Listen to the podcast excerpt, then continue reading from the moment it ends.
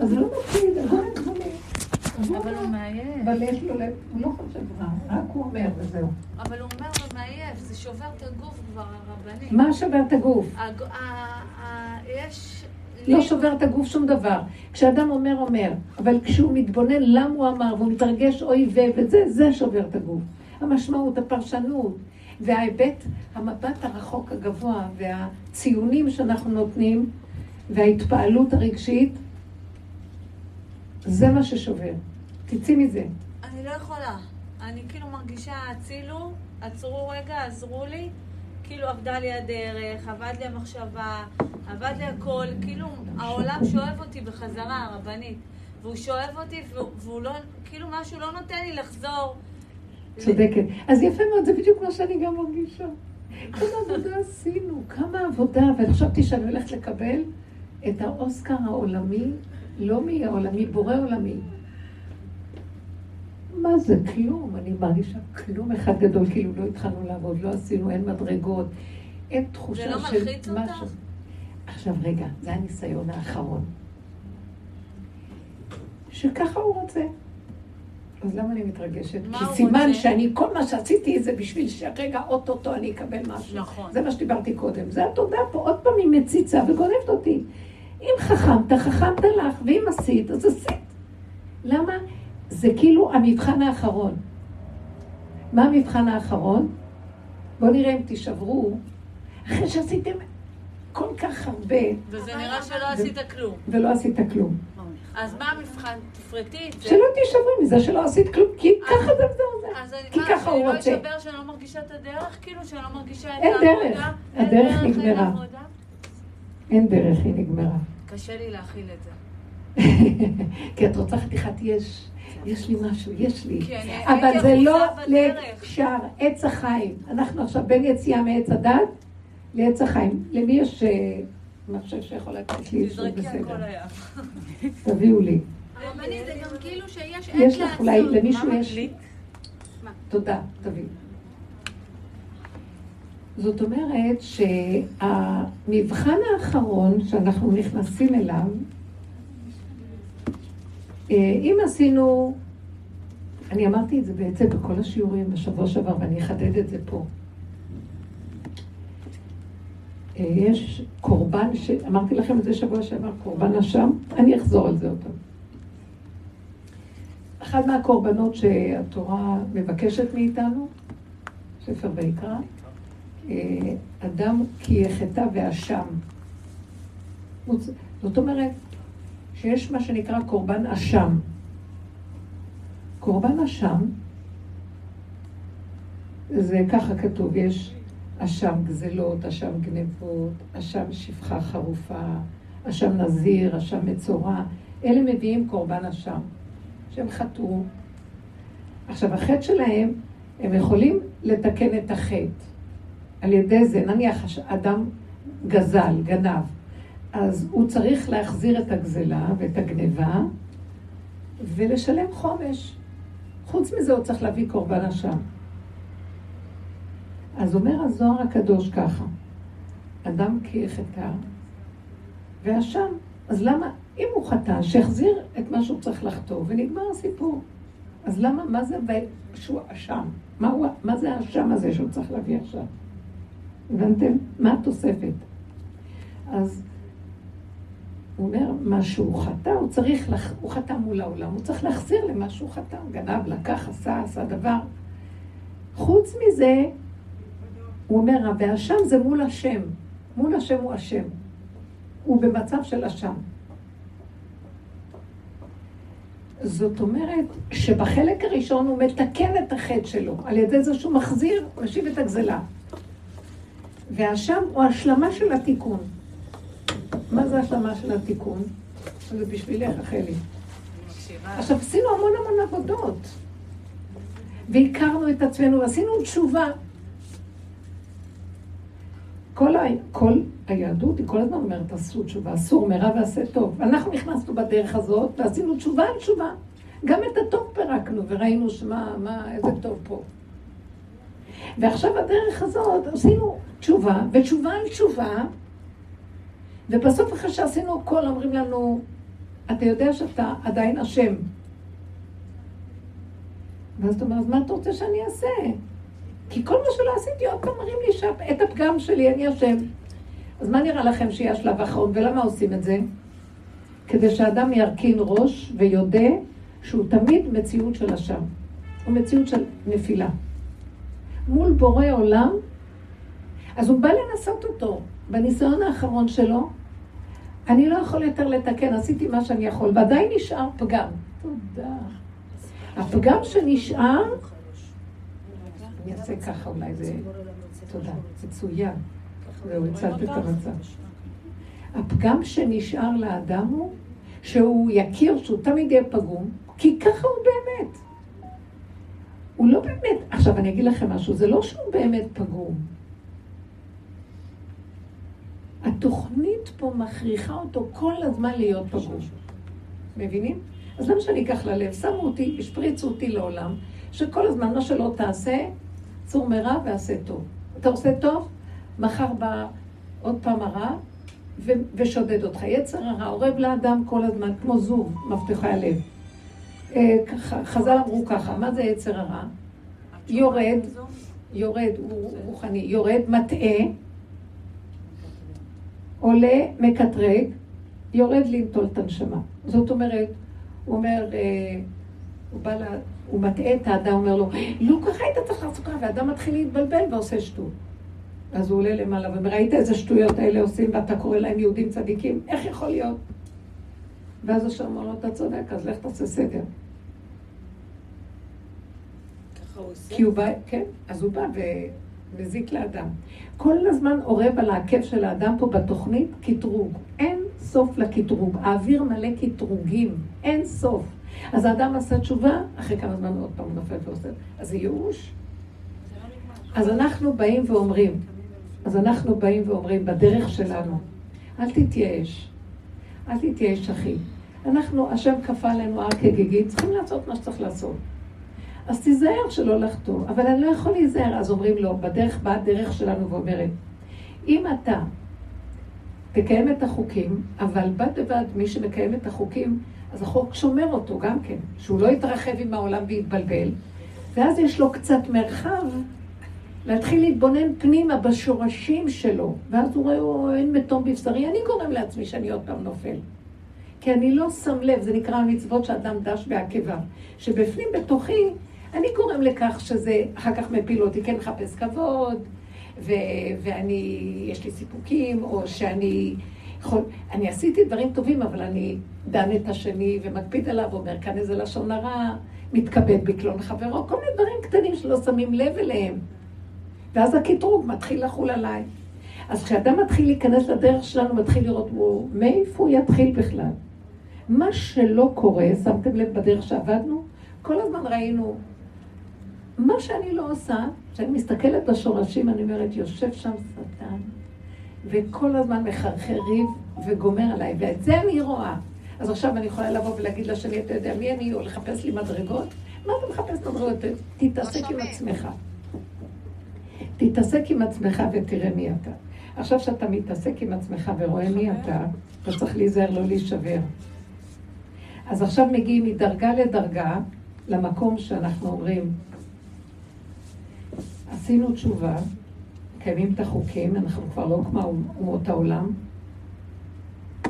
נכנסנו לדרך הזאת ועשינו תשובה על תשובה, ועשינו עד הקצה, כבר לא נשאר לנו שום כוח, ועדיין אומר לנו, נכון, החזרתם את הגזלה, אתם מקיימים את החוקים, אבל אתם אשמים. אז מה רוצה, מה רוצה מאיתנו? אז זה כבר, היא אומרת, שבירה. אין לי כלום, נתתי לו הכל, מה רוצה ממני? אתם יודעים מה הוא רוצה ממני? זה הניסיון האחרון, שאני לא אתרגש.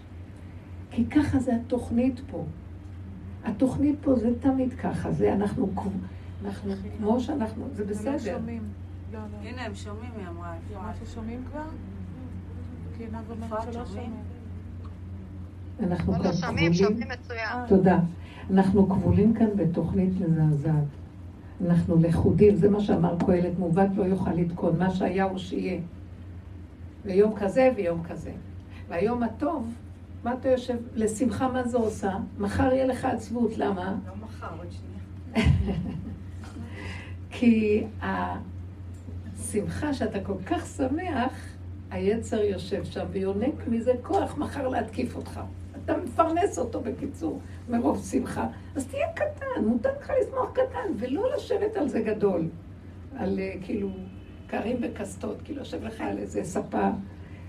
אז האדם לא יודע לחיות קטן, גונב אותו כל הזמן פה. והעבודה הזאת הביא אותנו, עכשיו בצד האחרון, באים לנסות אותנו. נראה אתכם אם אתם נשברים, שאתם כלום אחד גדול. ואנחנו צריכים להבין, וזה הסוד, אני אומרת לכם, זה הסוד. לא להישבר, כי זאת התוכנית, זה לא אנחנו. האדם כלוא בתוכנית, אתם מבינים? כן, אבל... מסכן, ברוך השם, איך שהוא נולד, לפה התוכנית תופסת אותו. עלילת דברים, מה שנקרא. בעלילה אתה בא עלינו, אומר מדרש תנחומה, שהחכמים באים ואומרים להשם, אתה, אתה סידרת כאן עלילת דברים, ובעצם מה ש... הכל צפוי. ואתה הכנסת אותנו לסיפור, וכל הזמן אנחנו מפחדים.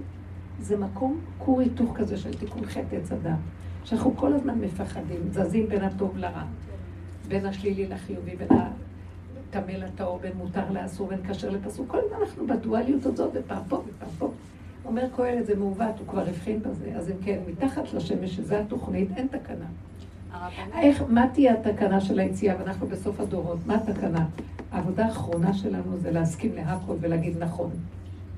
והשם, אני לא מצטער גם על זה, וגם אני לא מתבלבל מזה, אתה לא רוצה, אין לי כלום, אף פעם לא היה לי, רק דמיינתי שיש לי. אין לי כלום, הבן אדם הוא כלום אחד גדול, וזה בסדר, הוא לא צריך להיות משהו. הוא נושם תודה, הוא אוכל וטעים לו תודה. הוא, הוא זוכה לעשות את זה לרגע מצווה לפי סיבה, תודה. זה לא בן אדם שירוץ להתנדב להיות גדול, כי הוא כבר רואה שהכל כאן גנבת דעת ואין בזה כלום. אנחנו רואים היום את המדינה, הכל מתגלה, כל הלכלוך, הכל יוצא. זה הסוף של הכל. זה כל, מתחיל להתגלות במערומיו כל הממסד, הבירוקרטיה המסודרת וכל הממסדיות השלטנית המסודרת שהיא ריקה ואין בה כלום, הכל. הכל זה דמיון, אין בו ממש. אז אלה שיודעים את זה מזמן, רק יודעים בדת, עכשיו רואים את זה בחוש, כבר יוצא בפועל. הם תמיד היו בצד ולא רצו להתערבב בתוך כל המדיניות הזאת. זה רק אחיזת עיניים של כאילו מדינה, כאילו זה, כאילו זה. הכל כאן כאילו. זה תוכנת ויתם כאלוקים, הכל כאילו. אז בסדר, אדם חכם לא מתערבב יותר מדי, לוקח מה שהוא יכול, ו- ואת זמנו הוא מכניס להיות מחובר עם האמת, עם השם, עם הדבר הנכון שיש לו ממנו גם בעולם הזה. מדרגה של אמת, ישרות, הגינות, פשטות. אבל גם את זה הוא וגם יש לו שכר.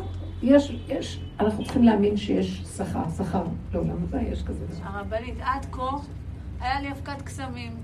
כשהייתי מרגישה שאני בורחת קצת לעולם, בורחת קצת במחשבות, האבקת קסמים הזו הייתה לי הדרך, שהיא נתנה לי את בריאות הנפש ואת השלווה ואת השקט.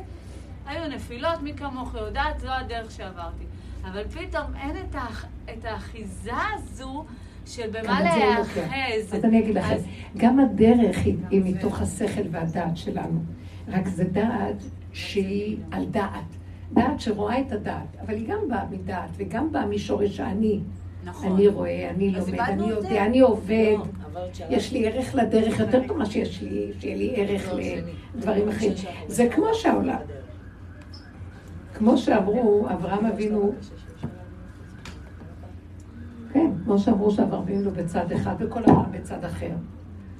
אז כל היהודים הולכים בצד אחר, מקבלים את העול של המצוות וזה. וכל העולם במקום אחר. ואנחנו הגענו למקום יותר עמוק מהיהודים אפילו. כל היהודים אומרים, אני צדיק, אני טוב, ואנחנו אומרים, אנחנו כבר לא. והייתה לנו דרך. עכשיו מתבקשת הדרך להגיע לנקודה הסופית שלה. מה הנקודה הסופית של הדרך? להסכים שאין דרך. להסכים שאין כלום ולא להישבר. זה, הכיפורים הופך להיות פורים פה, שמתם לב? כן, יש כיפורים, צריך להגיד על חטא ועל חטא. אבל זה כמו פורים, שהוא כבר לא לוקח את זה ללב, הוא לא נשבר ולא כלום, הוא לא אכפת לי, אני נושם, הכל מצטמצם לו לנשימה. גם את השבירה הפיזית צריך לקבל באהבה. השבירה זה לא פיזי, זה שבירה דמיונית. זה עייפות כזאת, היא... כאילו אני אגיד לכם, העייפות הזאת חייבת להיות גם. למה? כי, תקשיבו, אנחנו בתודעה של תזזית מזעזעת. מה שמחזיק אותנו פה זה הדמיון הרוח, וזה נותן לנו אנרגיות, כמו שאנחנו רוכבים על העצבים. באמת, אם נחזור למצב הנכון שלנו, גולם שמוטל בלי לעשות כלום. הוא יכול לזוז. ואז פתאום הוא יראה שיש מי שמזיז אותו, מי שהרים לו את היד, מי שהקים אותו, ואז הוא יודע שיש השם. אנחנו חושבים שזה אנחנו.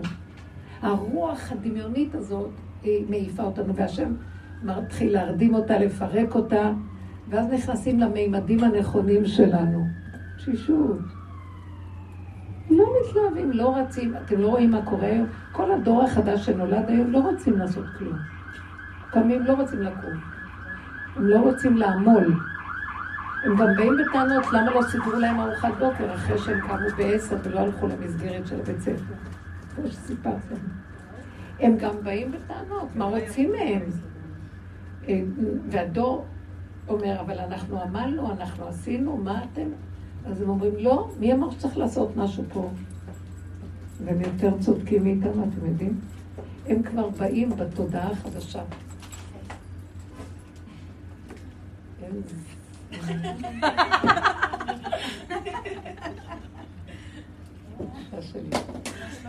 היא כבר בדור החדש. הכל טוב, הכל בסדר, לא ידונו, לא ישפטו, לא כלום. ככה וזהו. כי למה? היא כבר לא עומדת מול עץ הדעת טוב או רע. היא חיה כמו ילדה קטנה עם עצמה, כמו שילדה קטנה הולכת עם השמלה שלה ועושה ככה, ולא דנים אותה, אותו דבר גם. היא לא, זה לא מולנו. וגם אנחנו כבר הגענו למקום שאני רואה אותה, אני לא רואה מה, הכל מתוק, דבש, ילדה קטנה מתוקה דבש. אתם מכירים, זה התחיל להיות ככה. אז עכשיו שאני רואה את אלה שבדור החדש, מה שבא להם הם עושים, הם לא מבינים מה רוצים מהם. מה אתם מעירים לנו? מה אתם רוצים מאיתנו? הדת הזאת הולכת ליפול של כן ולא, וטוב ורע, ומוסר, וכל זה הולך ליפול. הנקודה היא שאי אפשר יהיה להכיל אותה בתודעה הזאת. רק מתי נוכל לחיות כאן? רק שכל אחד ישים את העיניים על עצמו ולא על השני. בבקשה.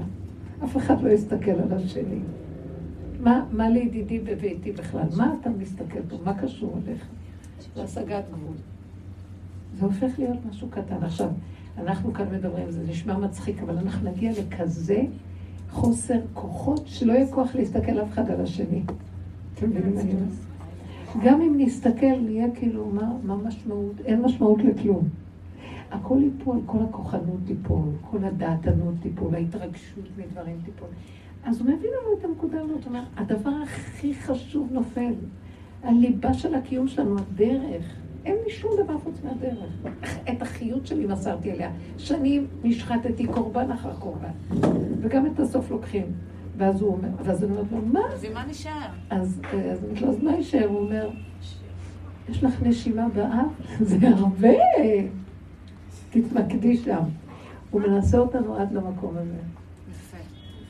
יפה. מה יתונן אדם חי? די לו שהוא חי. זה המקום, זה כרטיס היציאה מעץ הדת, ובד בבד באחור של הכרטיס, זה הכניסה לעץ החיים. זה השער להשם. צדיקים יבואו, צדיקי אמת. הבנתם? זה מה שנדרש מאיתנו. אז עכשיו בואו תדברו דוגמאות. את מבינה, חלי? מאוד. אז את צריכה מאוד מאוד להיזהר מ- מהבעת התרגשות. כאילו את מרימה את הראש. אני אגיד לך מאיפה זה מתחיל, הכאב הזה. מרימים את הראש, ואז אה, המחשב פה מתחיל לאבד נתונים, ואז הוא מוציא פלט של מה הולך פה? כי יש, הכר, יש מה שנקרא הגדרה, ויש בירור, ואז אה, התרגשות והתפעלות, ו...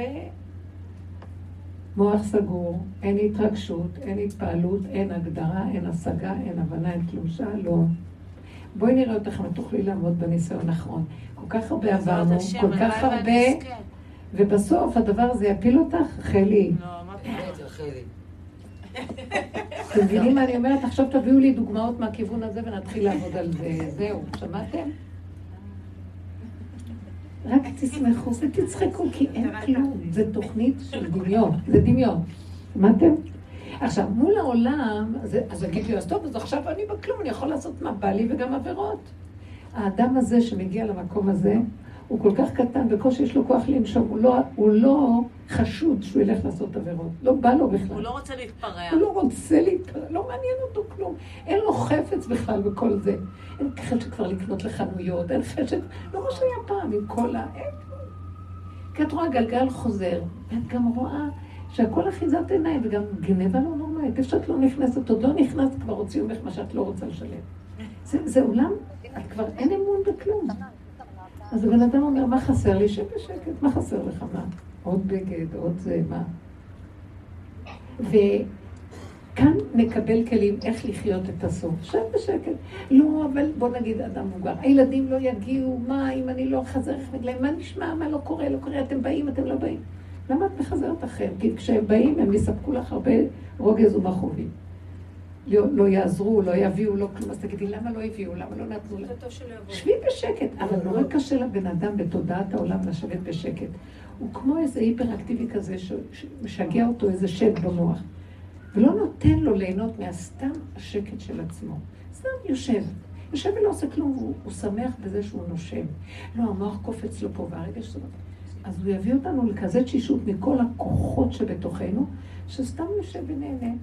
ועכשיו במקום הזה אני פותחת את הפה ואומרת לו, אבל אני באמת, אין לי כוח להתאמץ. וגם אני יודעת שכשהם יגיעו, אז מצד אחד אני רוצה, ומצד שני גם יקום השד הזה. אז אני מבקש לך, אני לא רוצה להיות מנותק מהמשפחה, מהעולם, מהחיים. אז איפה שאתה התששת אותי ואתה לא, אתה מונע ממני שאני לא אתנדב להתרחב ולחטוף את המכות, אבל אתה תחבר אותי. אתה יודע איך לחבר בלי שאני אצטרך את כל השטיקים והטריקים של העולם. וכל האינטרסים, איך מתחברים, ואיך אומרים, ואיך עושים. הבנתם מה אני אומרת? דברו איתו. אני אומרת לו, אבל אה, כיף לי, זה נחמד לי השקט. ובכל אופן, יש משהו שהחיבורים הם יפים, אבל רק אתה תנהל אותם, לא אני. איפה שהבאת אותי לכלום הזה, למה להיות בייאוש? לקחת את הדרך, לקחת את הכל, כי אף פעם אין לי כלום, אז אתה יודע משהו? אז אם אין לי כלום, אז עכשיו אתה יכול להיכנס. זה זיווג טוב. הגוף שלי והכלום שלי אין לי ישות. הכלום הזה.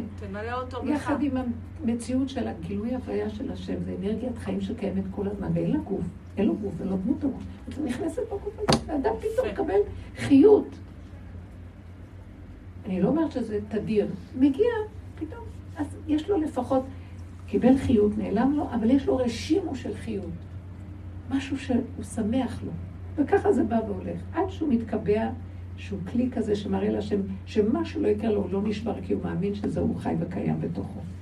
בואו נגיע למקום הזה, זה הסוף. אתם קולטות מה אני מדברת? אז לא להישבר מזה שאנחנו אשמים, על אשמים על אשמים. כי זו תוכנית שכל הזמן יהיה פה אשמים, מה שלא יהיה. זה כבר נקבע מראש. כתוב, הנחש היה ערום. אה, במדרש הוא כותב שם בתנחומה, כל מקום שכתוב היה, והנחש היה ערום, והאדם היה אה, אה, אה, כתוב, ונוח איש צדיק תמים היה בדורותיו, יוסף היה במצרים, אחד היה אברהם, כל מיני מקומות. איש יהודי היה בשושן. כל מקום שכתוב היה, אז המדרש אומר, זה כבר היה צפוי שככה זה יקרה. וזה רק איזו עלילת דברים שמסובבים את הסיבות, ואז יש סיפור. אבל זה כבר היה אמור להיות. אז אם זה הכל ככה, אז כאן זה עלילת דברים שחטאנו, ויש כאן מציאות. באמת, באמת, מה יעשה אדם? הוא נפל לתוך המציאות הזאת, מסכן, מה הוא יעשה? אז הוא מבין שזה פה, כמו שאת אומרת, את נכנסת, את נוסעת לאמריקה, ואת נכנסת לתחום של אמריקה, שם זה ככה זה, מדברים אנגלית. את לא יכולה, זה ככה זה. מה פתאום, מה, ואם אני לא יודע אנגלית, מה, איך הם מעיזים? וככה זה. תוכנית. אתה משתלב בתוכנית. החכם הוא שהוא יזכור שזו תוכנית, אבל שכחנו. ולוקחים את זה ברצינות, יש לנו טענות ומענות, ובסוף עם כל העבודה שעשינו מתרוקנים, מתרוקנים. ובסוף הוא גם לוקח לנו את ה... כל העבודה שעשינו, וזה חלק מהתוכנית, כדי שנגיע לפורים.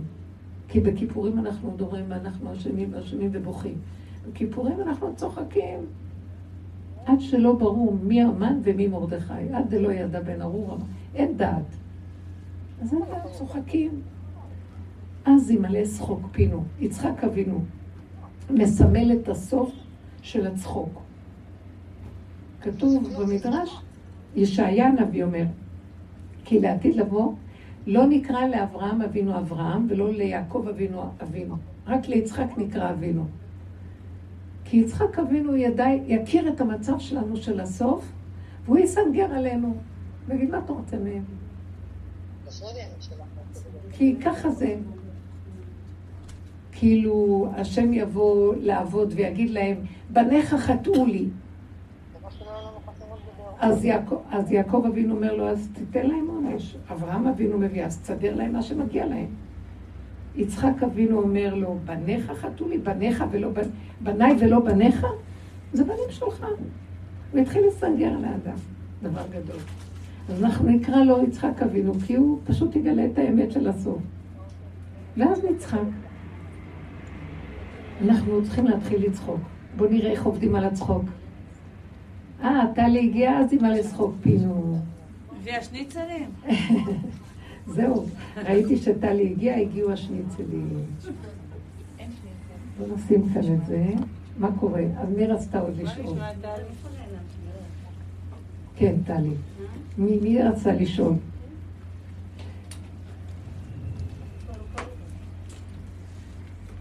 טלי, יש לך שאלה? הרבה שאלות יש. תתחילי. אז תתחילי. יש רצית גם את כמה שאלות, לא? טלי הולכת להיות, אה, לפרק את ה... שאלה של אנשים. אה, אני לא אגיד, אני לא אגלה את הסודות. מה, שופטת? שופטת עליון, לא סתם. לא, בדיוק, היא- היא בבג"ץ, זה מה שרציתי להגיד. אז, אה, בהפגנה. בא גץ וישרוף את כל ה... כן. אמ, אני לא יודעת אם מה שיש לי זה מהמקום של שאני כבר לא מבחינה בין טוב לרע. לסגור את הרמקולים, בבקשה. כן. הבת שלי בת 17, כל פעם שואלת אותי לגבי דברים שכאילו היא ילדה טובה כזאת, אם אני מרשה או לא מרשה, לשים את הטייץ מתחת לחצאית, לשתות קפה במקום שהיא בודקת רק את החלב אה, שהוא בד"ץ, ודברים כאלה. אני לא נכנסת לעומק הדברים. פעם אני זורקת לה כן, פעם אני זורקת לה לא, ואני לא זוכרת בכלל מה אני אומרת. אומרת לי, אמא, אולי תחליטי כבר מה את... אה, את משגעת אותי, כל פעם את אומרת לי משהו אחר. אז אה, אני אומרת, כאילו, איך, אני מסתדרת עם לה. במקום הזה מול הילדים? לא נעים. תגידי לה, את אומרת שאני משגעת אותך? למה את שואלת אותי? אל תשאלי, אני לא אשגע. שמתם לב? היא צדקנית, יענו. לא, היא באמת. היא לא באמת. לא? לא. תפרקי אותה מהדבר הזה. היא רוצה למצוא חן, היא כן. רוצה להראות שהיא בסדר, היא רוצה שזה... תגידי לה, הנה, את רואה? התשובות שלי מרגיזות אותך, כי השאלות שלך מרגיזות, ואני אפילו לא יודעת, זה השם עונה לך ככה.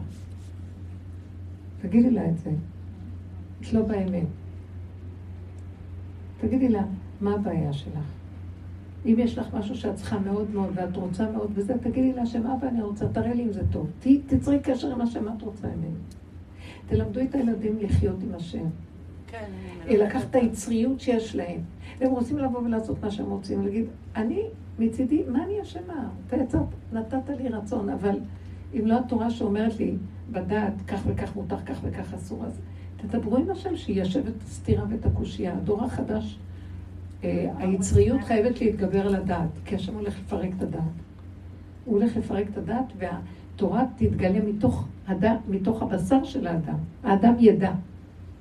ידע זה מדרגה הכי גבוהה שיש לך. זאת אומרת, האדם יעמוד ויגיד כמו שאנחנו, מה טוב, נתנו הכל, נשארנו בלי כלום. ואתה מביא איזה ניסיון, כוח אין לי, שכל אין לי, אז מה, מה, מה הטענה עליי? אתה יגדל נא כוח השם. עכשיו בוא נראה אותך מתגלה, תסדר את זה. אנחנו צריכים ליצור איתו קשר ולהכריח אותו להתגלות. הבנתם מה אני מדברת? אז בדרך הטבע הרגילה, אנחנו, כל אחד מנסה לקחת את ספריית הערכים ולדלות ממנה עצות מה לעשות. אבל אתם יודעים מה זה עצות? זה שקר. כי זה לא אמת. עצה, זה אתה הולך ליועץ, והוא נותן לך עצה. מה, נראה לך, וואי, נהדר, הבנת. ההבנה משמחת, אבל בא, באת לשטח, אין לך את הכלים, ועוד פעם חוזר הניסיון. אז הולכים ליועץ אחר, אחרת היה צריך להיות רק יועץ אחד בעולם. הוא היה מסדר לכולם את הכל בייעוד שלו. אבל אחד הולך מאחד לשני, לשלישי, לרביעי. בעולם מלא יועצים, שמתם לב? זה אחיזת עיניים, הייעוץ. אין לי יעץ. להגיד לבן אדם, תסתדר, תראה, תצעק להשם, הוא ייתן לך תשובה. אבל העולם לא עובד ככה. זה נהייתה אה, מה שנקרא מערכת שרלטנית נוראית, שמתפרנסת יפה מכל הסיפור הזה של הייעוץ.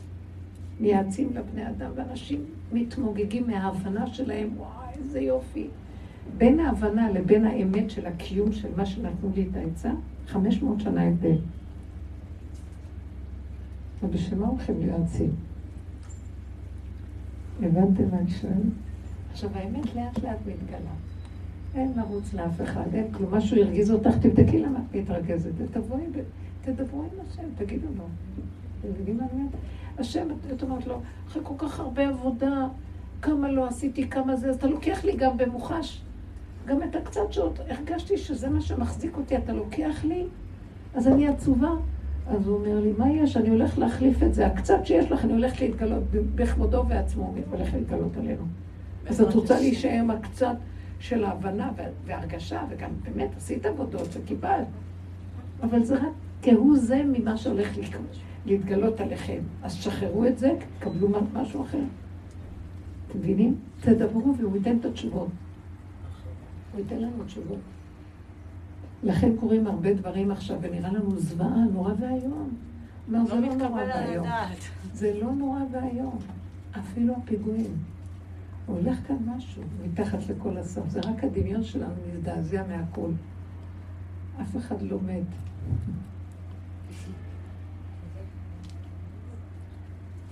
ואנחנו צריכים להיות שמחים כמו ילדים קטנים ולא לשים את המוח שלנו יותר מדי גבוה, יותר מדי בצער מכלום. הבנתם מה אני מדברת? לא להיות בצער מכלום. זה לא שלנו פה כלום. תחיו עם עצמכם, תודו להשם בקטנה, ולפי סיבות. פעמים יש משהו שבא מבקש עזרה. אתם, הכל לפי סיבה, אבל לא להתנדב.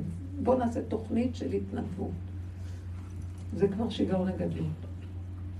הוא לא רוצה את העולם, הוא הולך לנעול את העולם עכשיו מהכיוון הזה. הכל יהיה קטן, כי קרוב אליך הדבר מאוד, בפיך הוביל בבך לעשותו. מה את אומרת לוסי? חשבתי שאני עוד שנה. רחלי רצתה להתנדב. יש לנו איזה חברה שלי. אה. מה? להתנדב מה? לא, שמעתי היום שיש לנו חברה שאחרי לידה משהו הסתבך לה שמה, והיא ילדה תאומים. והיא בבית חולים, ואימא שלה התפטרה מהעבודה והיא נמצאת בבית, אז אמרתי ללוסי, צריך להירתם וצריך לעזור. אוקיי, עכשיו תראי מה היא אומרת. היא שמעה את כל הנתון, שמעתם כולנו? כן. לכי לעזור. לוסי, בוא נעשה תוכנית. בוא נלך להתנדב, בוא נעשה את זה ישר. השד הזה, המקטרג הגדול, יושב שומע, אומר, או, הולך להיות לי כאן אוכל טוב, אני הולך להשמין. לא צריך לגלות. תלכי תעשי, בשקט, בקטן. לכי לאישה, תעשי לה, תביאי לה. רגע. ואחרי זה עוד רגע. אתם לא מבינים איזה סכנה אנחנו חיים פה. בגלל שאנחנו מרימים את הראש וחושבים ומדברים ומספרים את הסודות, והוא בא, לוקח, גונב, הרג אותנו ישר. הוא מסכסך, ואחר כך, או, הוא יביא לך גם הצלחות הכי גדולות, ואת יושבת בטופ, ולא רק זה, את גם מפרסמים אותך בכל העולמות, ואז גם רוצים ש... אומרים, אני מוכן לנדב לך, תקימי מפעל.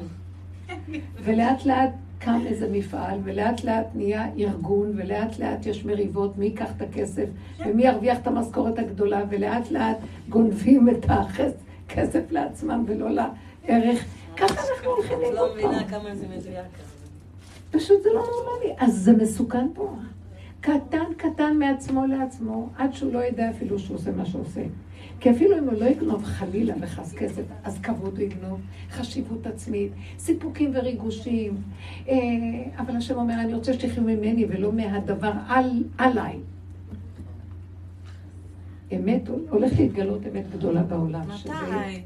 עכשיו, הרגע הזה, אם את מוכנה לקטנות ולהצטמצם.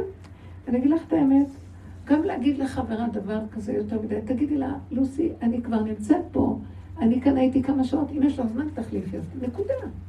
בפועל, בתכלס, לא תוכניות וזה, ודיבורים, הבנתם? נכון, כן. תכלס אמיתי.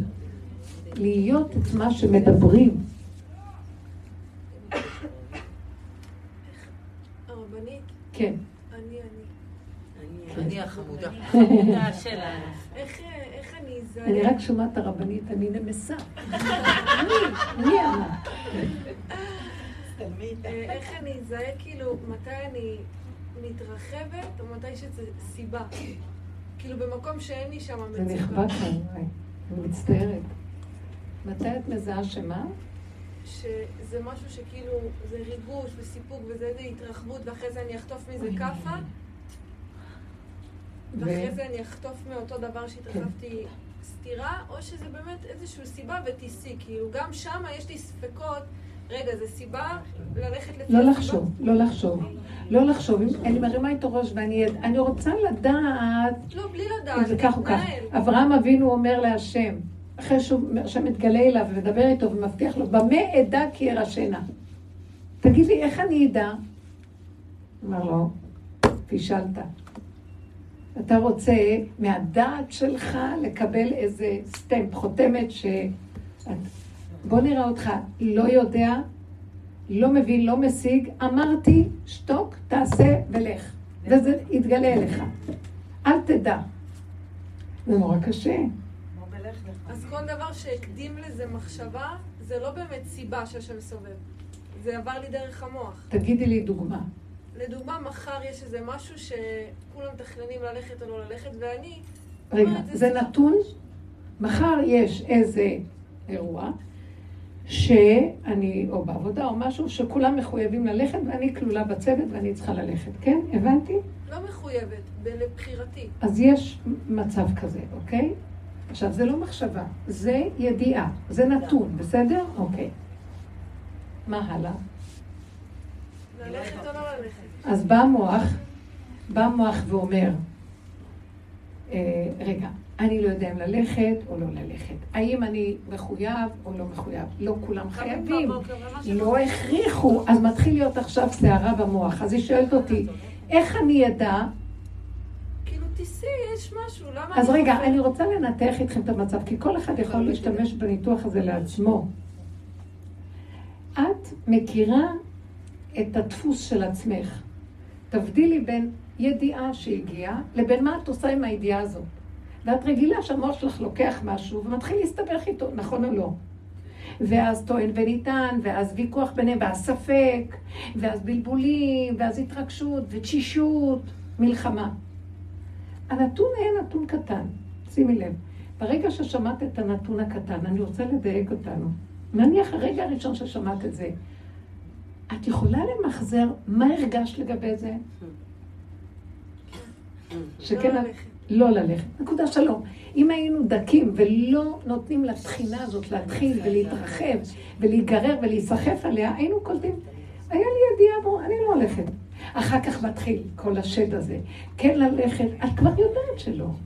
אבל הוא רגיל כבר, יושב עלינו, הוא נהיה שם בעל הבית, יש לו גרורות ובלבולים. אז את כבר מכירה את המערכת, בשביל זה את כל כך הרבה שנים מתבוננת בעצמך, אנחנו עובדים על זה.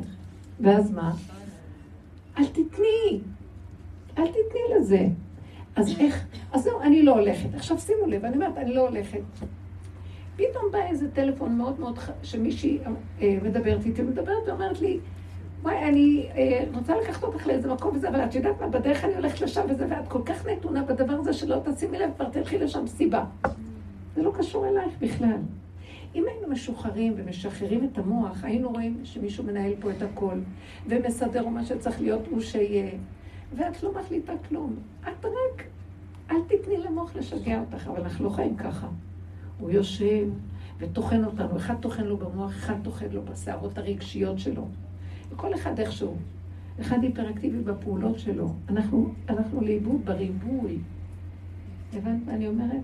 מאחר ואת יודעת שזו סכנה שלך, תמיד, תמיד תישארי בקטנה ותזהי את הנקודה הראשונית שבה. אני מזהה, אבל כמו שרחלי אמרה, שכאילו אני מרגישה שהעולם אה, מושך אותי, אז, אז אחרי המחשבה הזאת, כמה, כמה שינויים, כאילו, שעוד פעם אני אבחר, עוד פעם, אל תתני, כן. אל תתני, אל תתני, את פראיירית כבר שלו. איפה המחשבה הראשונה, כאילו. למה את לא עוצרת במחשבה הראשונה? אני אגיד לכם למה. אני יצרתי, אבל אני רוצה להגיד לכם משהו, כי אחר כך זה כי מתלכלך. המחשבה השנייה זה כבר... חבר'ה, אתם יודעים כמה שנים. אנחנו פה? אני עכשיו לא מוותרת לכם, נמאסנו על עצמנו כבר. גם אני נמאסתי על עצמי. אני לא באה אליכם כאילו אני נוהמת מאיזה קופה של תבן מסודרת. כל רגע זה בדיוק אותו דבר. אבל נמאס לי מהצער שהוא עושה לי. אני לך לעזאזל.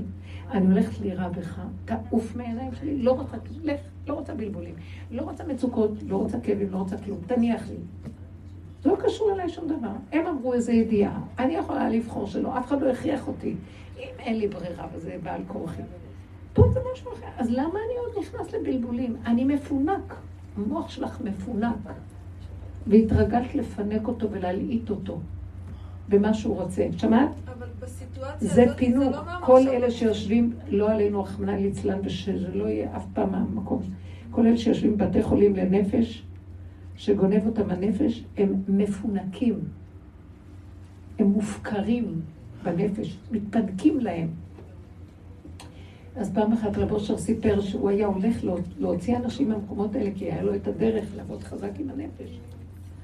אז אחד אומר לו, הוא אומר לו, בוא, אני יכול להוציא אותך מפה. הוא היה עובד הרבה בחסד בכיוון הזה. אז הוא אומר לו, ומי, ומי יביא לי ממתקים ויפנק אותי, וידע המס... שאני מסכן? הוא לא היה מוכן לוותר על המסכנות שלו. אתם יודעים מה זה המסכנות? ניזונים ממנה אנשים. הרחמנות העצמית והמסכנות וההתקרבנות. הוא היה אומר, אני רוצה לעזור להם, הם לא רוצים, אף אחד לא יכול לעזור לאף אחד, הם לא רוצה לעזור לעצמו. שמעת?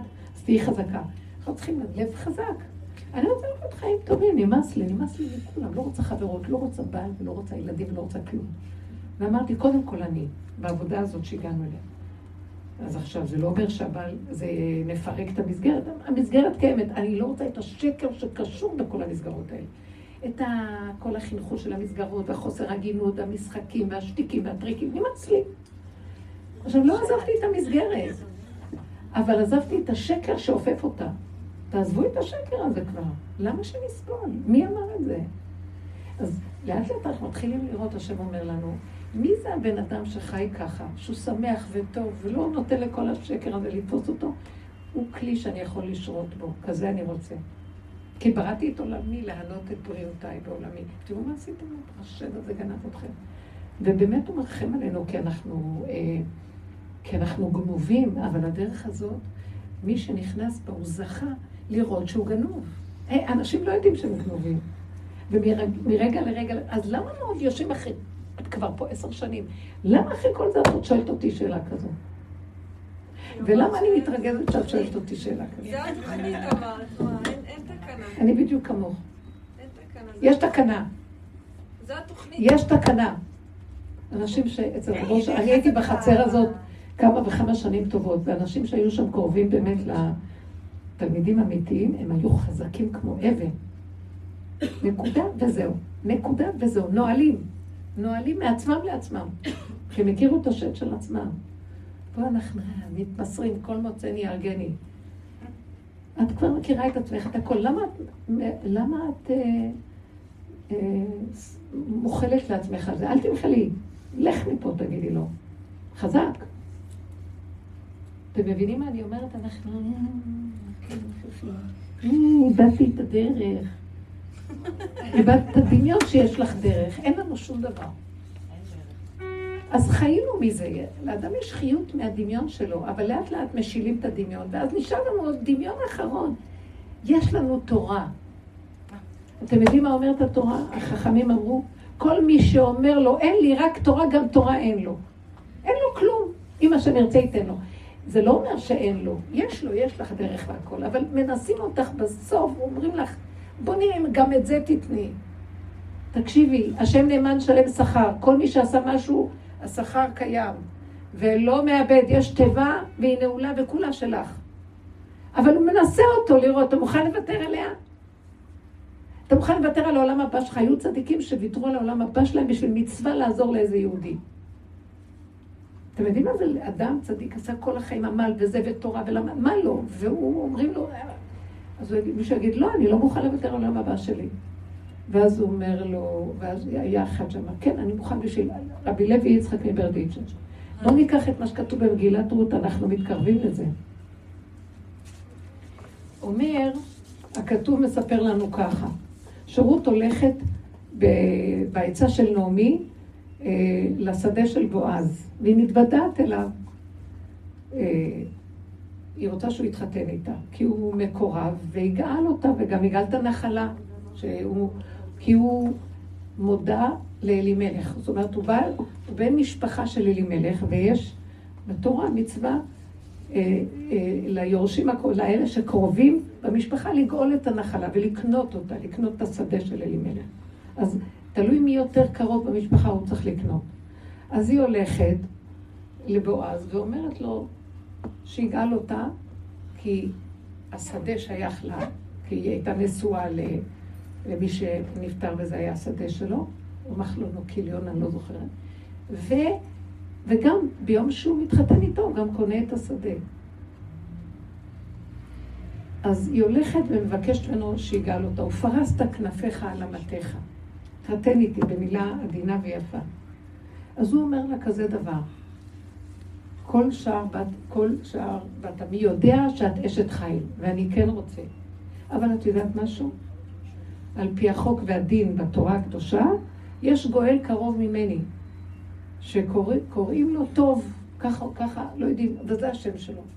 אז הוא אומר לה ככה, אני על פי דין חייב לשאול אותו, ואם יגאלך טוב, יגאל.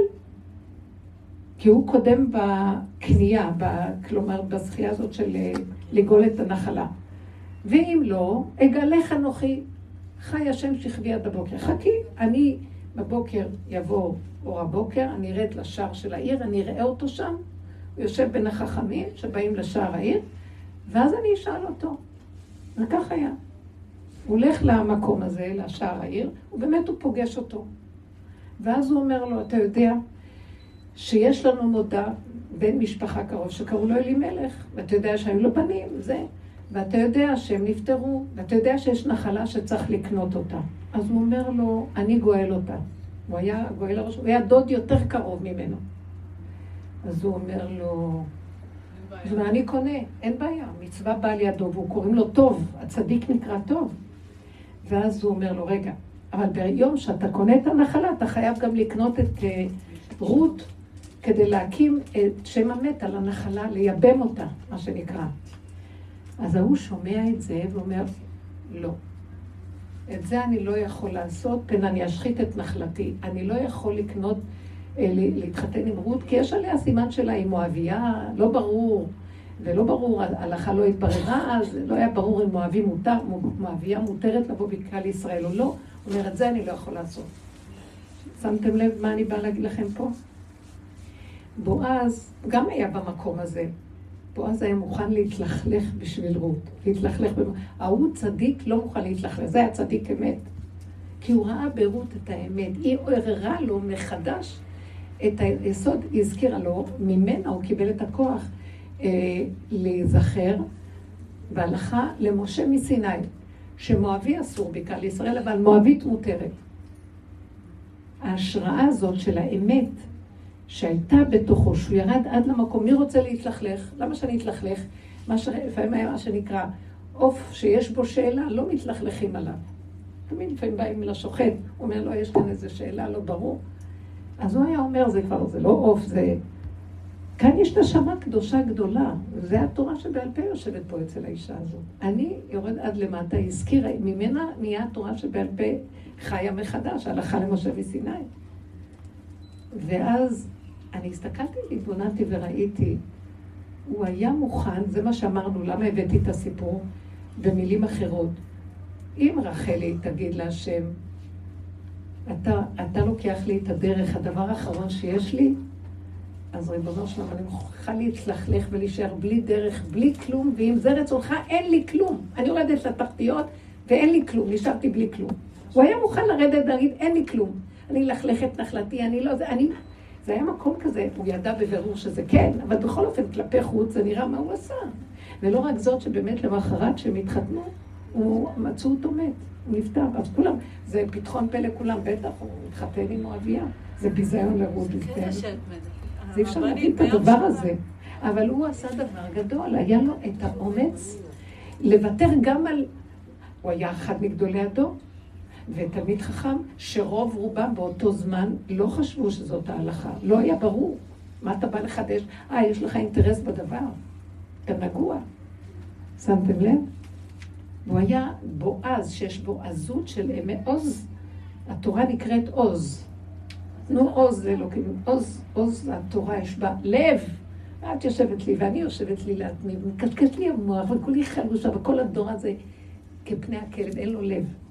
מרוב מוח, מוח, מוח וקשקוש, זה מוח זה, זה קשקוש. אין לב, אין חוזק. תסתכלו איך המדינה נראית, פיגועים, עניינים, אה, לא יודעים, אה, אנחנו נראה להם, נראה להם. אין ביטחון פה, אין כלום, כלום. תלך ברחובות יורים, אה, תופסים אותך באיזה פינה. תקשיבו, אנחנו במצב שמראים לנו מה קורה פה. חלישות. ברוב מוח דמיוני, זה לא מוח אפילו, זה קליפת המוח, יפייפות, חירות האדם, נעלות. אישה נעלה, נעלה, נעלה, יושבת שם למעלה, חירות, עלק, איזה חירות, איזה כלום. כולנו כאן נמצאים במקום שלא ברור כלום. זה השם עושה את זה בכוונה, שנראה את המצב שלנו. תמיד זה ככה היה. אבל עכשיו זה מתברר איזה חולשת לב. אז מה נשאר עכשיו? אלה שעוד עובדים וזה, ואומרים להם גם את הדרך לקחנו לכם. אז מה נשאר לי? נשאר לי אנשים הבאה בשם, זה אתה עושה לי את זה, אני מתה עליך, מה, איך אתה מסתדר עם התחמונים שלך? יש לי נשימה, יש לי אותך, שלום. הוא בא לנסות אותנו אם ניפול בשיוורון, אם נחלש והלב יתרסק לנו מרוב שיוורון. לא אמות כי אחיה ולא אשבר ולא כלום. שמעתם? בכלום אתן לא נשברות. לא, לכם. השם מנסה אותנו לקראת הסוף. כל הזמן אני מתחרטת על למה לא עשיתי ככה, למה לא עשיתי ככה. כתוב רשעים מלאי חרטה. הלאה, הלאה. כן. כי זה תודעת עץ הדעת, פעם צדיק, פעם רשע, פעם רשע, פעם צדיק. זה יונק מזה וזה יונק מזה. ומה שהיה הוא שיהיה, ומעוות לא יוכל לתקון. תצאי מהתודעה פה. אנחנו כבר הרבה שנים פה, חבר'ה.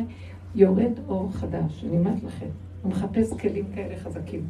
אין כלום, אין כלום. אין כלום, נכון רחלי? אין כלום. אין כלום. יש נשימה, מה הבת שלך? אמא, את משגעת אותי, תדעי מה שאת... אני משגעת אותך, את לא שמה לב איך שאת משגעת אותי? אין לב להגיד את זה לילד. זה טוען על ההוא, וההוא טוען על ההוא. וההוא מצטדק, אומר, לא, לא התכוונתי, אני אימא טובה, נכון. אני, תזהרי לך לא לעמוד לידי עוד רגע. כי הגבול שלנו כבר, אנחנו עוד מנסים להראות שאנחנו צריכים להיראות גבוליים, אוטיסטים. אין כוח, וזה כלפי השם, לא כלפי השני. שמעתם? הרבנית, את יודעת שביום שבת ניסה ככה יצר הרע כזה להשתלט עליי, ואז היה לי שיחה עם בורא עולם, ולא קשור, במקרה את מסדרת לי את זה במגירות. ואמרתי, כאילו, בורא עולם, אין פה ניסיון בכלל. מה שאתה תרצה ממני גם למות עכשיו, אתה יכול לקחת אותי, אני שלך, אל תנסה אותי בשום דבר, הכל אני מוכנה לתת לך. הכל. ואת עכשיו, כאילו, וזה ממש היה בשיח. כאילו, הכל, ואחרי רגע אומר לי, כן, אבל לא, אני לא... חוץ מהדרך. אבל לא, כי עוד פעם, כי לא ידעתי איך לקשר את זה לסיטואציה הזאת. אז אני אומרת לכם, בועז, גדול הדור, מה, זה כבר היה, הוא היה זקן, מבוגר, צדיק, מפורסם, תלמיד חכם עצום, הכל, וברגע אחד התמוטט לו הכל, והוא הסכים, בשביל נקודת האמת. אתה רוצה את ה... מה אתה רוצה? את מה שנדמה לי שיש לי דרך ויש לי... איזה דרך? אתם יודעים מה זה דרך? מה זה יש לאדם? כשאדם כל מה שיש לו, במוחש שהוא יראה שמה שיש לו אין לו כלום. אתם מבינים מה אני מתכוונת? אז כל מה שיש לו יש לו באמת בקניין. אבל הוא בדמיונות של מה שיש לו, אז אומרים לו, טוב, אתה רוצה שמה שיש לך בדמיון יהיה שלך באמת, אז תוותר על הדמיון. אז הוא נשבר. תראה איזה טיפש, הולכים לתת לו את זה באמת, כי הוא לא יודע שהוא בדמיון. אתם מבינים? אנחנו בדמיון הדרך. למה? כי בא ניסיון הכי קטן, נשברים. היא אומרת, בא לי מחשבות. המון שנים איתנו בדרך, אז איזה דרך יש לנו? אז תצחקו על הכל ותגידו, גם דרך אין, ואין לי כלום, אבל כי אי אפשר שיהיה לי פה כלום. אין עוד מלבדו. מי אני פה בכלל? אז הוא מביא אותנו לניסיון האחרון שנגיד את זה, ופה אנחנו נשברים. לא, תראה, ויתרתי על הכל, אבל על זה? אני מוכנה לוותר על הכל. נשימה באב, אבא זה אתה. אם אבא זה אתה, אז לא חסר פה שום דבר. זהו, שלום. זה ניסיון האמונה האחרון. אז תסכימו להכל. תסכימו עכשיו לאבל אשמים אנחנו ואשמים של אשמים, שלא יוצאים מהתוכנית של האשם. טוב, החזרנו את כל החטאת, את הכל החזרנו, מה רוצים מאיתנו? ישבנו את הגזלות, עשינו תשובה, תשובה, תשובה, ובסוף הוא אומר, אבל תמיד תישארו כאן אשמים. למה, למה? כי, ואנחנו מצטערים. אז הוא אומר לנו, אני בוחן אתכם, אתם בתוכנית הזאת תמיד אשמים, אבל זו תוכנית שאתם רק צריכים להבין שזו תוכנית, אתם תלויים בה, זה לא באמת מה שאתם. אתם מבינים מה אני אומרת? אז תגידו, כן, אנחנו בתוכנית אשמים, נכון, אנחנו אשמים בתוכנית. שמתם לב מה אני אומרת לך עכשיו? תדעו שזו תוכנית כזאת, אבל אני לא מתכוון אליכם. אז למה אתם נשברים? כי זה מאיים עלינו, לנו, אנחנו חושבים שזה אנחנו. לא, אנחנו לא מציאות בכלל. הוא ברא אותנו לכבודו, אנחנו כלים שלו, הנשמה לך והגוף פה לך, החיים שלנו לא שלנו בכלל. רגע הוא מביא אותנו לעולם, רגע גם לוקח אותנו ואף אחד לא יודע את עיתותיו כלום. אז מה שלנו פה? אבל הדמיון באמצע גומר עלינו. ואז אני פעם זה ופעם זה, וטלי חושבת ש... אז איך אני לא מפנקת את הנפש? איך זה מה? אמרת לא לפנק את הנפש, אז באיזה אופן? להסכים לנתונים ותו לא. עכשיו יבוא המוח שלך והלב שלך, כי הרגש, וירחיב אותך, הלכת לאיבוד. תני לי דוגמה. תמיד מתעקשת עם הדברים, ואם את לא מתעקשת, אז נגיד סתם בעבודה שלי, אז אני נלחמת על הנקודה שאני רוצה, נגיד בייצוג זה כבר היה. עכשיו אנחנו צריכים, תראי, העבודה הזאת היא מתאימה לאנשים שלקחו את כל המניות שלהם מהעולם ולאט לאט הכניסו פנימה, וגם את הבפנים הזה אומרים, תיתן. אתם מבינים? זה לא אדם שבתוך העולם מנסה לסדר לו דברים בעולם. אנחנו רוצים לגלות אותו, יתברך. לא אותי שאני מסודרת בעולם, כי זה כל הדורות ככה, הוא נתן לנו רשות להיות המשנה למלך, מסדר את הדברים. עכשיו הוא אומר, אבל אני המלך חוזר למלכות שלי. אתם מוכנים לרדת מהכיסא של המשנה למלך? אתם מוכנים לוותר לי? אתם לא עושים כלום, אני הכל. זה מאוד קשה. תעלי על זה, אנחנו עובדים הרבה שנים. וקל לי לדבר, זה מאוד קשה. מאוד קשה. כי אני מדברת, אבל אני ראיתי, אני הכנתי להם היום חביתות, ואז אה, נכנס בעלי והוא עזר לי, רצה לעזור לי להכין חביתה, את החביתות. ואז אני לא יכולתי לסבול שהוא לוקח לי את השיש שלי. כאילו הוא בא לעזור לי ואני לא יכולתי לסבול. כאילו, רגע, זה השטח שלי. והוא הפריע לי ב... 40-50 סנטימטר של השטח שלי, ואני מדברת גדולות ונצורות פה. לרגע ראיתי את זה, כאילו, אוף. עכשיו אני, אז אל תפריע לי, לא צריך טובות, אבל לא אמרתי את זה. ראיתי איך אני אחוזה בסדר שלי, והשיש, והזה, וזה שלי. נו, כי זה הגבול שלך, זה הכי נכון שיש אבל. זה נכון, אני לא אומרת אם זה נכון או לא, אבל ראיתי שאני... השם אומר לי, את מוכנה למסור לי את זה לרגע, את ה-60 סנטימטר האלה? לא. לא. למה אני צריכה... אז אל תמסרי לו בפועל, רק תכירי שאני רוצה בעלות על ה-60 סנטימטר. אין לי בעלות על כלום. הוא אומר, גם על הקבר לא יהיה לך 60 סנטימטר. פחות היום.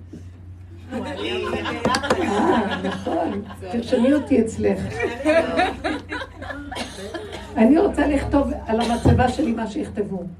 כאן נקברה פרה. חס וחלילה.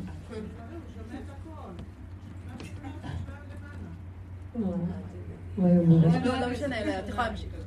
400. 400. ששומע הכל.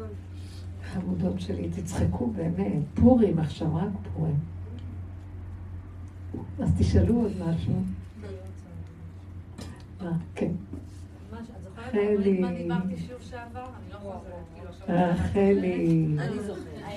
בוא, זה סיפור בהמשכים, עכשיו היא לא, הולכת לא, לשמח לא, לא, אותנו. לא לא יש תקווה, יש לא כאן מלמדת. מה טלנובלה. עם המשטרה? מה עם לא, המשטרה? לא מדברת על זה, אני רק נרגע רוצה... אבל, נרגע? אני לא מדברת על זה, אני רק רוצה להגיד לרבנית שזה היה ביום רביעי, ואז בשבת, לא משנה, לא נכנס לפרטים, היה משהו שהרגשתי ממש את גילוי השם, הרגשתי ממש את גילוי השם, שהוא אומר, כאילו, היה איזשהו מסר שהוא אומר לי, אם היית ממשיכה להתרחב בהרחבה שלך, שלא לא קלטתי קודם להכנת השיעור, שזה היה יותר מדי, כאילו, לקחתי את זה יותר מדי קשה, היית מגיעה למקום הזה. מישהי ממש קרובה הגיעה להורים שלי להתארח, היא ממש קרובה משפחה, ההורים של מי? להורים שלי. כן. ואז היא אמרה לי, רחל, והרגשתי שכאילו בן אדם, איך פתאום הוא יותר מדי מתרחב עם המוח.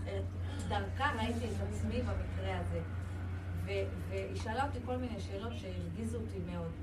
ואז אמרתי, הקדוש ברוך הוא לא מסתכל על זה, הוא מסתכל עד לשם, ושם הוא כבר לא מסתכל. כאילו לגביי, כל מיני דברים לגביי שהשתניתי. ואז כבר היא דיברה, דיברה, ואמרה לי, אדם שקונה חוכמה, זה כוח היום. ואז אמרתי כן, כן, כן, כן. כאילו, ממש, ופתאום היא הרגישה לא טוב. כאילו הסתכלתי עליה, איך היא מתרחבת, איך היא עם הדעת, עם השכל, וכבר אני פתאום אומרת לעצמי, גם את כזו, זה בדיוק כמו שאת, התרחבת יותר מדי, והיא הרגישה לא טוב, והיא לא, לא הצליחה לנשום. כאילו בשניות, ארוחת שבת, הכל היה בסדר, היא לא הצליחה לנשום, הזמנו אמבולנס, היד עכשיו מאושפזת. אבל הרגשתי הרבנית שהיא, במילים שלה ובסדר שהיה לה, ובהתרגשות שהייתה לה, פתאום ראיתי את עצמי, ואז אחרי זה הרבנית, מה זה נבהלתי. כן, כאילו פתאום למדתי לסתום. ולהגיד על איזה שטויות את מתלוננת. יפה, אני כל כך... תשמעו, כבר כמה נשים ובנות מספרות לי שהם עוברים עכשיו כל מיני כאלה חוויות ממש שמראים להם בחוש איזה סכנה הן נמצאות.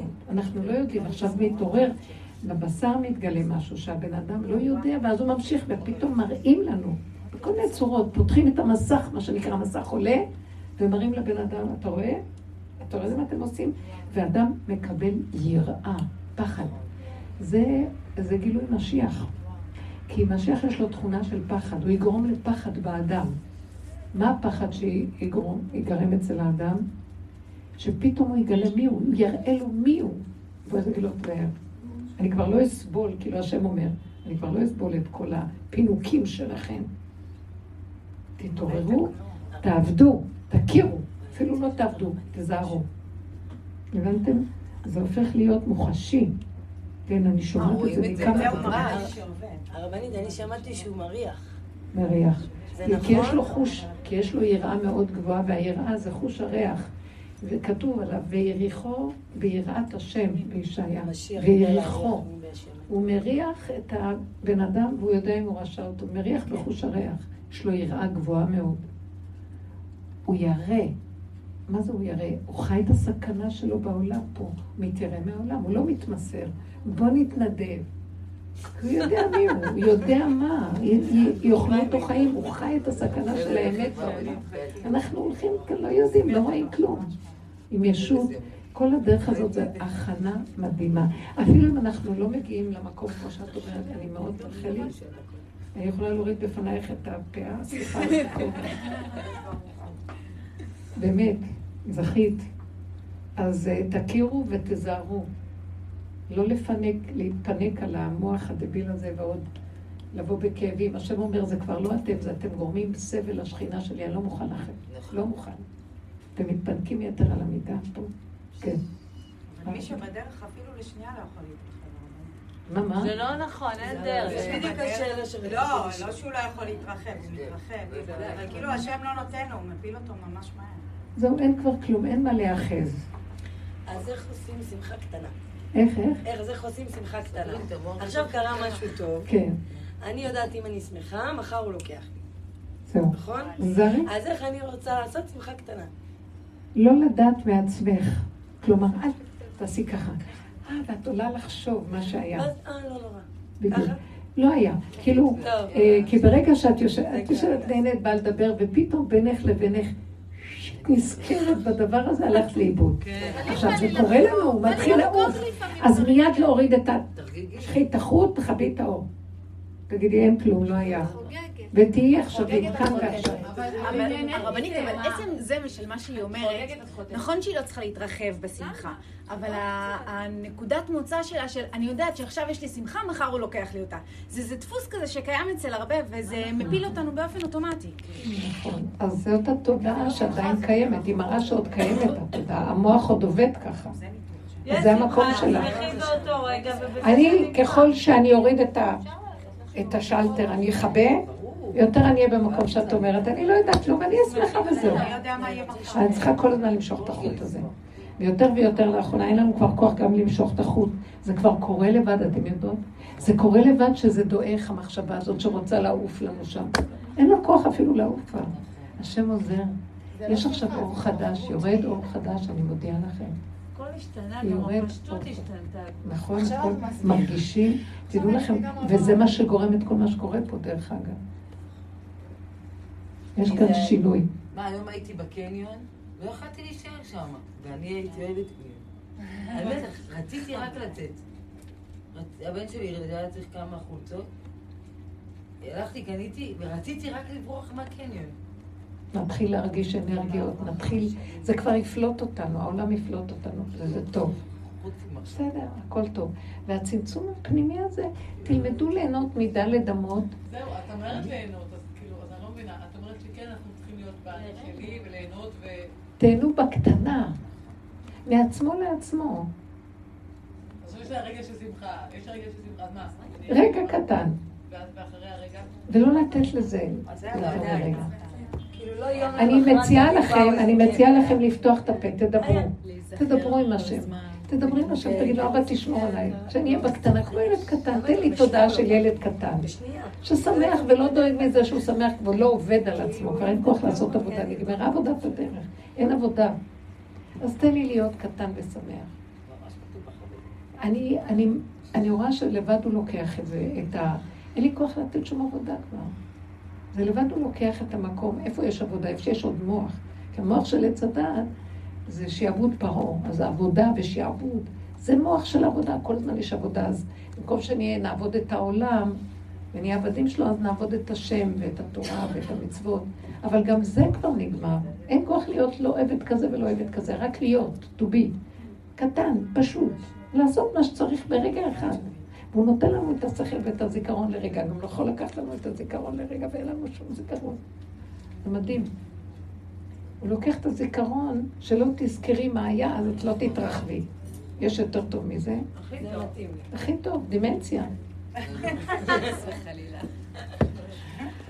חס וחלילה. זה לא, זה... זה כבר לא רע, זה כמו שתגידי המוח עושה לנו כאלה, מקבע לנו מושגים, ואז אנחנו נבהלים, אבל באמת אין מושגים, אין פרשנות, אין משמעות כלום. מי אמר שמה שהם קבעו שזה ככה זה ככה? מה? זה מושג קטן, לא להיבהל מכלום, לא להיבהל. כל, כל העולם הזה, בדור האחרון עם הספריות שלו, זה סטמפים, חותמות של זה אוטיסט, זה דיסלק, זה אה, בעיה נפשית, זה בעיה רגשית, זה בעיה... תקשיבו, זה הכל רק שמות, שמות, ואיזה שמות מפוצצים, ואיזה זה, וכולם. מי אמר שזה חייב להיות ככה? מי אמר שזה רע? יש רק רגע. יש רגע שהבן אדם אוטיסט, אחרי רגע הוא יכול להיות מאוד חכם, אחרי רגע הוא יכול להיות משהו אחר. אז כמו שמחה קטן, אז גם עצב קטן. איך? אז גם עצב קטן. כן. אותו דבר בזה כמו זה. אם לא מתרחבים, אם, מת, אם מתרחבים זה עצב, אבל אם לא מתרחבים, אז השמחה יכולה ללכת לרגע, אבל יהיה שקט, לא חייב להיות עצבות במקומה. לא חייב להיות עצבות. כן. כאילו זה מרגיש שזה יהיה ממש בנאלי, כאילו למה החיים הם מפתיעים וכיף שפתאום שמחה גדולה, פתאום עצב, פתאום משעמם לי, לא יודעת אם לקרוא לזה משעמם, אבל כאילו... לא, למה לא עשיתי טיעון מטורף? למה לא יום אחר כך לחוות אותו במאה אחוז של מה שחוויתי? למה להשתיק את זה? כן, היה כיף. כאילו, קצת לכבות את זה. זה מה שאני הבנתי. וואי, נכון, היא צודקת. מה נעשה עכשיו? וואי, סתם אנחנו פה עשרים שנה, חבר'ה. לא, אני חדשה, אולי יש לכם איזה ראש כזה. לא, מי שהגיע לכאן זה מי שהחיים הראו לו את הצער והכאבים שקיימים, ואז מתוך הכאבים והתבוננות בהם אנחנו רואים מה הדפוס שגורם לכאבים. עכשיו, את לא מספיק מתבוננת. זאת נשארת, ובאמת, באמת, הבני אדם נגנבים על הסיפוקים וריגושים, וטוב להם. אה, זה כמו אדם, זה כמו שאלה של אדם שאומר, אה, לקחתי איך, איך אה, מסניף, לוקחים סם, וכיף לו בסם הזה, וכיף לו, וכיף לו, וכיף לו.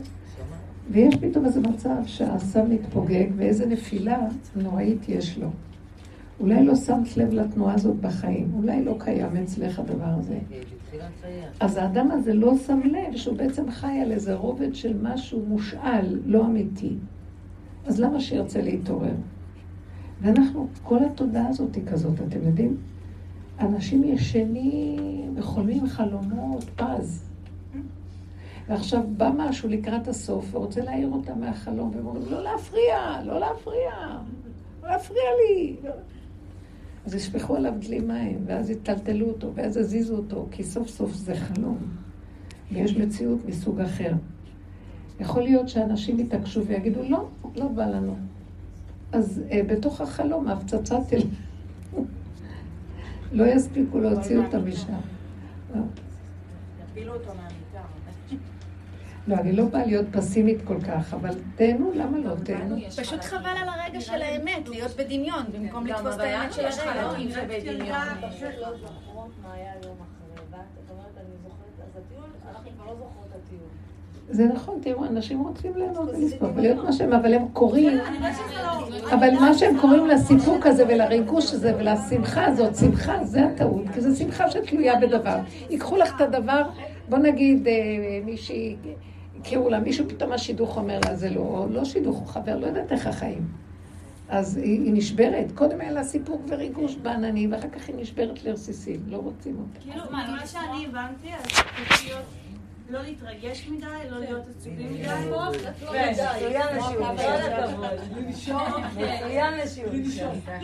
יש איזה, יש איזה אנרגיה אחרת, יש אינטליגנציה אחרת, אנרגיה, אנרגיית על, שמי שחווה אותה מוותר על הכל מהסוג הזה, מהסיפוקים האלה. אם לא נגעו בזה ולא חוו, אז קשה לוותר, אני מבינה אותה. אז לכן, לקראת הסוף, מה שהשם יעשה זה פשוט, הוא יטלטל את האנשים בכל מיני מצבים קשים, שזה יכריח אותם לעזוב את הסיפוקים והריגושים. כי לא תהיה ברירה. עם ישראל בכל הדורות, השם כל כך אוהב את עם ישראל. ישראל קודשה בריחו, אורייתא חד. עם ישראל הוא מהתוכיות של השם, מהנקודה הפנימית, באנו מהיסוד הפנימי. אבל משהו התלכלך פה. יכול להיות שזאת התוכנית, אז שימו לב כמה גלויות, כמה סבל, כמה נדודים. למה עם ישראל העמיס עליו כל כך הרבה איסורים וסבל ונדודים וגלויות ואינקוויזיציה ושואה ופוגרומים ומה לא? למה? כדי לעורר אותו מתרדמת האומות. כי האומות, שימו לב, כיף לחיות בחו"ל. לא אכפת להם כלום, לא יודעים כלום, חיים וזה. עם ישראל עבר כל כך הרבה. בגן היהודי יש תלאה מאוד גדולה. נכון שרוצים לחיות חיים טובים, אבל למה השם היה צריך לטלטל אותנו כל כך הרבה? למה כל כך הרבה תלאות ומלחמות וגלויות ושעבוד מלכויות וטלטולים נוראיים? ולמה? כדי לעורר אותנו, לזכות אותנו לתודעת אמת ולא תרדמת אומות העולם והאופוריה של הסיפוקים והריגושים והחיצוניות הזאת. זה עם מיוחד. למה ארץ ישראל נקנית בייסורים? למה אי אפשר סתם ככה שיהיה כיף וזהו? זה ממשהו אמיתי יותר. זה כן חיובי להתרגש במקסימום? זאת אומרת, אם... צודקת, רגע. יש באמת, כי השם ברא רגש, צודקת. כאילו, אז הוא גם ברא מוח, אבל המוח והרגש של תודעת העולם זה קליפה לעומת המוח האמיתי והרגש האמיתי. הרגש האמיתי זה פתאום משהו מדליק לך שמחה. כאילו התפעמות כזאת ש... שגואה על גדותיה, ו... וזה אמת שהוא שולח לנו, זה, זה רגש אמיתי, וגם אם הוא ילך, לא יהיה שיוורון אחריו. זה לא דבר והיפוכו. זה משהו אחר. בבית אלוקים נהלך ברגש. יש משהו של רגש אלוקי שם. יש דעת אלוקית, אור אחר, מה שכן ולא, וטוב ורע, ספק וכאוהב לי, ואני לא יודע מה להחליט וכן להחליט. זה מאוד קשה. הבני אדם נמצאים במקום הזה, רק הם מכסים על זה ובורחים כדי לא... לא יכולים לסבול את הסבל של זה. ואלה שבאים לפה, הכריחו אותם למקום הזה, ואז בגלל זה הם באו. כי אם לא היו נוגעים בנו, לא היינו באים גם, למה לנו? אבל השם נוגע. את אשר יאהב השם יוכיח. דוד המלך מלא מזה, כל התהילים שלו זה זה. כאבים וצער ורוגז ומחמיא, וכאבי נפש ומה לא, ומאבקים ומלחמות. בסוף הוא זכה להגיע למקום שהשם אומר לו, ואתה משיח צדקי. זה אור אחר. דוד מלך ישראל חי וקיים. כולם מתים והוא חי וקיים. גם כשהוא מת, הוא לא נקרא מת. אנחנו, אנחנו מוכנים לוותר על תודעת אמת וחיות נצח בשביל הריגושים החיצוניים. סיפוקים וזה, אורות וכותרות. זה נורא עלוב. כן, שאלת שאלה טובה. לא, אבל לפעמים יש ריגושים שהם באמת אמיתיים, שאתה רואה אפילו את יופי הבריאה לפעמים. כן. שזה משהו שאת... אז למה לכבות אותו? כאילו למה לא... לא דיברנו לכבות את זה, לא על זה אנחנו מדברים, על לכבות את הדבר שמביא את ההיפוכו. אני יכול אה, ליהנות מהנפלאות של השם. איך אני אדע אם אני נהנה מנפלאות השם? ולא נגנבתי להתרחב ברגע של האמת, שזה היה התחלת אמת. אבל אחרי זה מיד הכל נגנב פה. יש כאן תוכנה שמיד מרחיבה, כמו, כמו, כמו רגע, תא אחד מתחיל להתרבות ולא קולטים אותו, ונהיה מחלה חד שלום. איך נדע? שאם מחר אני אלך לאיזה מקום אחר ולא יהיה מספיק יפה כמו אתמול, אני אתבאס ואני אגיד, אה, לא שווה. מה אכפת לך? זה הבריאה של השם, זה הבריאה של השם. הכל יפה. הכל בעולמו של השם, כל דבר יש לו את המקום שלו. אז הדבר והיפוכו מראה לי שאני נמצאת בתודעה אחרת. ואילו התודעה האלוקית, שזה באמת שמחה אמיתית, היא אינה תלויה בדבר, שמחה שאינה תלויה בדבר. אהבה שאינה תלויה בדבר. בוא נגיד, אתה אומר, אני מאוד אוהב את הבן אדם הזה, מחר הוא מרגיז אותו, לא סובל אותו. אז איך אני אדע אם אני באמת אוהב את הבן אדם אהבת אמת? שמשהו לא יעשה לו משתנה אהבה שלי. וזה קשה. שהיא לא תלוי בכלום. זה מראה שנכנס איזה רובד אחר לתוך התודעה שלי, שהוא לא כמו מה שקורה פה. עכשיו כל הזמן זה ככה, יו-יו. נחום תעקו. נכון? שימו לב לדבר הזה. עכשיו שהם באו ויתחילו לשים לב, למה באתם? לכו תהנו מהחיים. לא, זה... פעם, טיפלתי באיזה מישהי, טיפלתי, היא טיפלה בי ואני טיפלתי בה. פעם הייתה לי איזה מישהי ששלחו לי אותה, נערה בת 17, מתוקה מדבש. והיא לא, לא, יש לה את הבעיות שלה, וזה באמא רצתה נורא שאני אדבר איתה. ואז בפגישה הראשונה שמעתי אותה. אמרתי לה, את המורה שלי. כזאת אמת מדהימה. חכמה אמיתית, אבל בעלת כאבים גדולים מאוד מהחיים. מרגע שהיא נולדה. לא רוצה לצאת מהבית. ואז אמרתי לה, אה, את לא מבינה מי את, בואי אני אעזור לך. את יכולה לא עכשיו להחזיר את כל העולם לנקודת האמת. את יודעת מה יש לך? את יודעת מי את? באמת אמרתי לה את האמת, לא סתם איזה שטיק או משהו. אז היא קמה וצעקה, למה להחזיר את העולם? למה להעיר אותם? למה להעיר אותם? תני להם לישון, זה מלא סבל פה. השקתי לה את הידיים. אמרתי לה, אבל בכל אופן השם רוצה שיתעוררו. כי כל הבריאה הזאת נבראה בשני תנאים. תנאי ראשון, כשהשם ברא את הבריאה, הוא רצה להיטיב לבריאה ומה תהיה ההטבה? שהם ייהנו מזיו אחדותו, מזיו הבריאה, מהחן, מהשפע, מהשירות, מהקדושה, מהשמחה, מהיופי, כל המתנות שיש בעולם. הוא רצה לחלק את זה לכולם. הנה, אתם רואים איך טוב לי בעולמי, מלך העולם? גם אני רוצה שכל אחד מכם. התנאי השני, שזה ייעשה על ידי עבודתכם שלכם עם עצמכם. לא פראייר בחינם לקבל, לתת לכם כלום. אני רוצה שתגיעו לזה בעבודתכם. ועל כן הוא סובב עלינו את כל הסיבה של טוב ורע ונכון ולא, הבחירה וכל העבודה והנפילות, כדי שבסוף נגיע לנקודה וניגע בנקודה ונגיד, אבל אנחנו בוחרים אותך. להתאחד עם הנקודה של איך שזה ככה הכל, בלי שום מוח שיגיד לנו זה טוב, זה רע, ככה וזהו. אין עבודה, אין עבודה, אין דרך, אין לי דרך, אין לי דרך. פורים. אין המן ואין מרדכי, אין. אין לי כוח כבר להצטער, זה שטן, זה צדיק, זה ככה, אין לי כבר כוח לכלום. שזה יגיע להשתוות, אבל ביני לביני בשקט. אז השם אומר, התאחדת איתי. הסכמת לכל דבר פה? מה נקרא להתאחד? להסכים לכל דבר ולא להתנגד לו. שמעתם? ככה זה, ככה זה, ככה זה, ככה זה. ולא לתת משמעות, כי המשמעות עושה לי עוד פעם התנגדות. זה טוב, זה רע, אין משמעות, אין פרשנות, אין התפעלות, אין כלום. ככה וזהו, מה אכפת לי? נושם, תגיד תודה, שלום.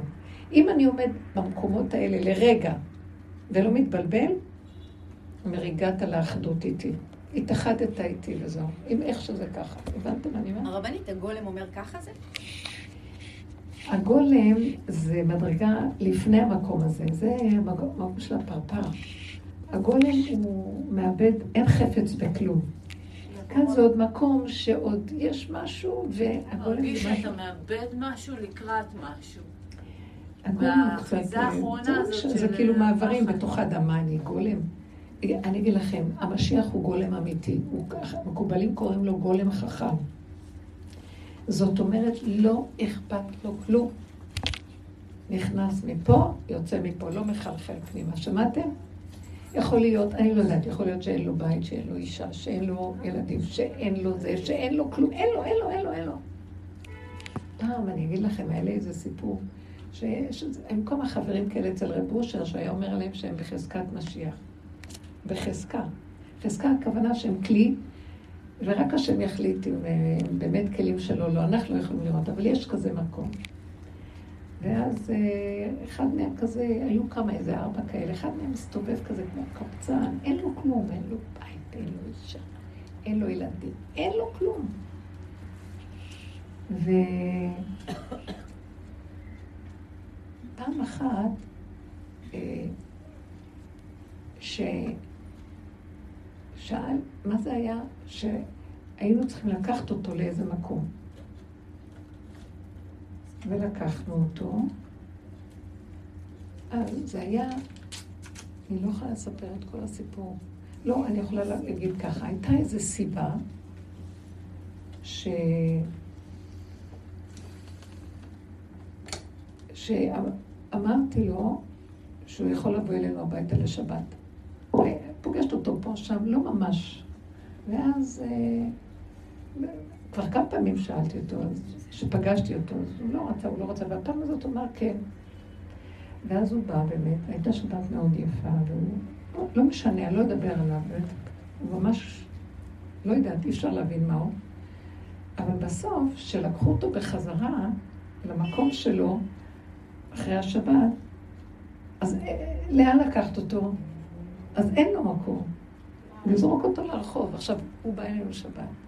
בית, ובית נהיה יפה, ויש סעודה, ומאכלים, ו... ושנדליר כזה, ויש אה, רשמים יפים, וקנדלברה שמדליקים נרות, ומיטות, ונקי, ויש זה ויש... ויש. נגמר השבת, ואיפה ניקח אותו? לרחוב.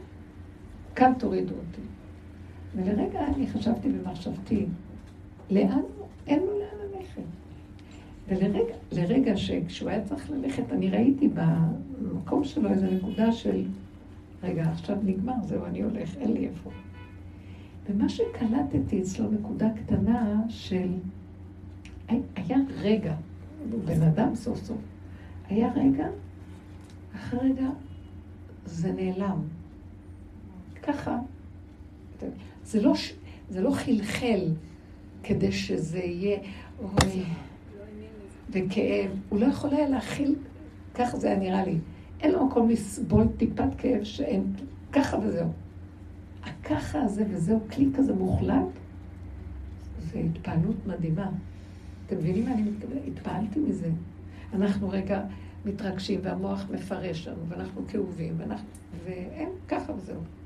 אתם מבינים מה אני מתכוונת? כי ככה, לא, אין לי מקום, תראה, למה אין לי, מה השם, צר גלות השכינה. לא, אין לי שום צר, ככה וזהו. אתם מבינים מה אני מתכוונת? כי כל הזמן העניין זה כאילו להתרוקן ולהישאר כלי, ולהתרוקן ולהישאר כלי, ושום ערך לא יתאפס לי, וככה זה בסדר. זה חוזק מאוד גדול, שלא נותן לשום דבר פה בעולם, בגלל צורת העולם והתודעה, לגנוב אותו.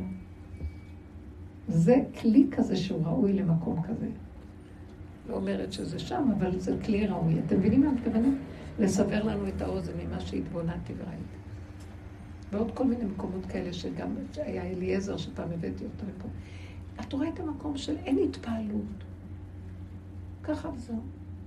ככה וזהו. אז אנחנו קצת על יד זה לפחות אה, ללמוד משהו. כי למה? אין לי כוח לכאוב יותר כלום. כאבים, תדעו לכם, זה, זה בזבוז מי שכואב. השם שונא אותו, הוא גורם לו לגלות. זה זמן שמפסיק לכאוב, לא לכאוב. אבל גם לא להיות בסיפוקים של כסילות. זה ביניהם, זו נקודה קטנה יפה. הבנתם? זה המקום שממליכים אותו יתברך. נקודה של הוויה קטנה, נקייה, איפה יש כלי של אמת, שם הוא נכנס. תודה רבה לכם. מה היינו עושות בלעדיך? לא, אנחנו רק קשקושים מדברים. תודה רבה. מה זה אומר? תודה רבה.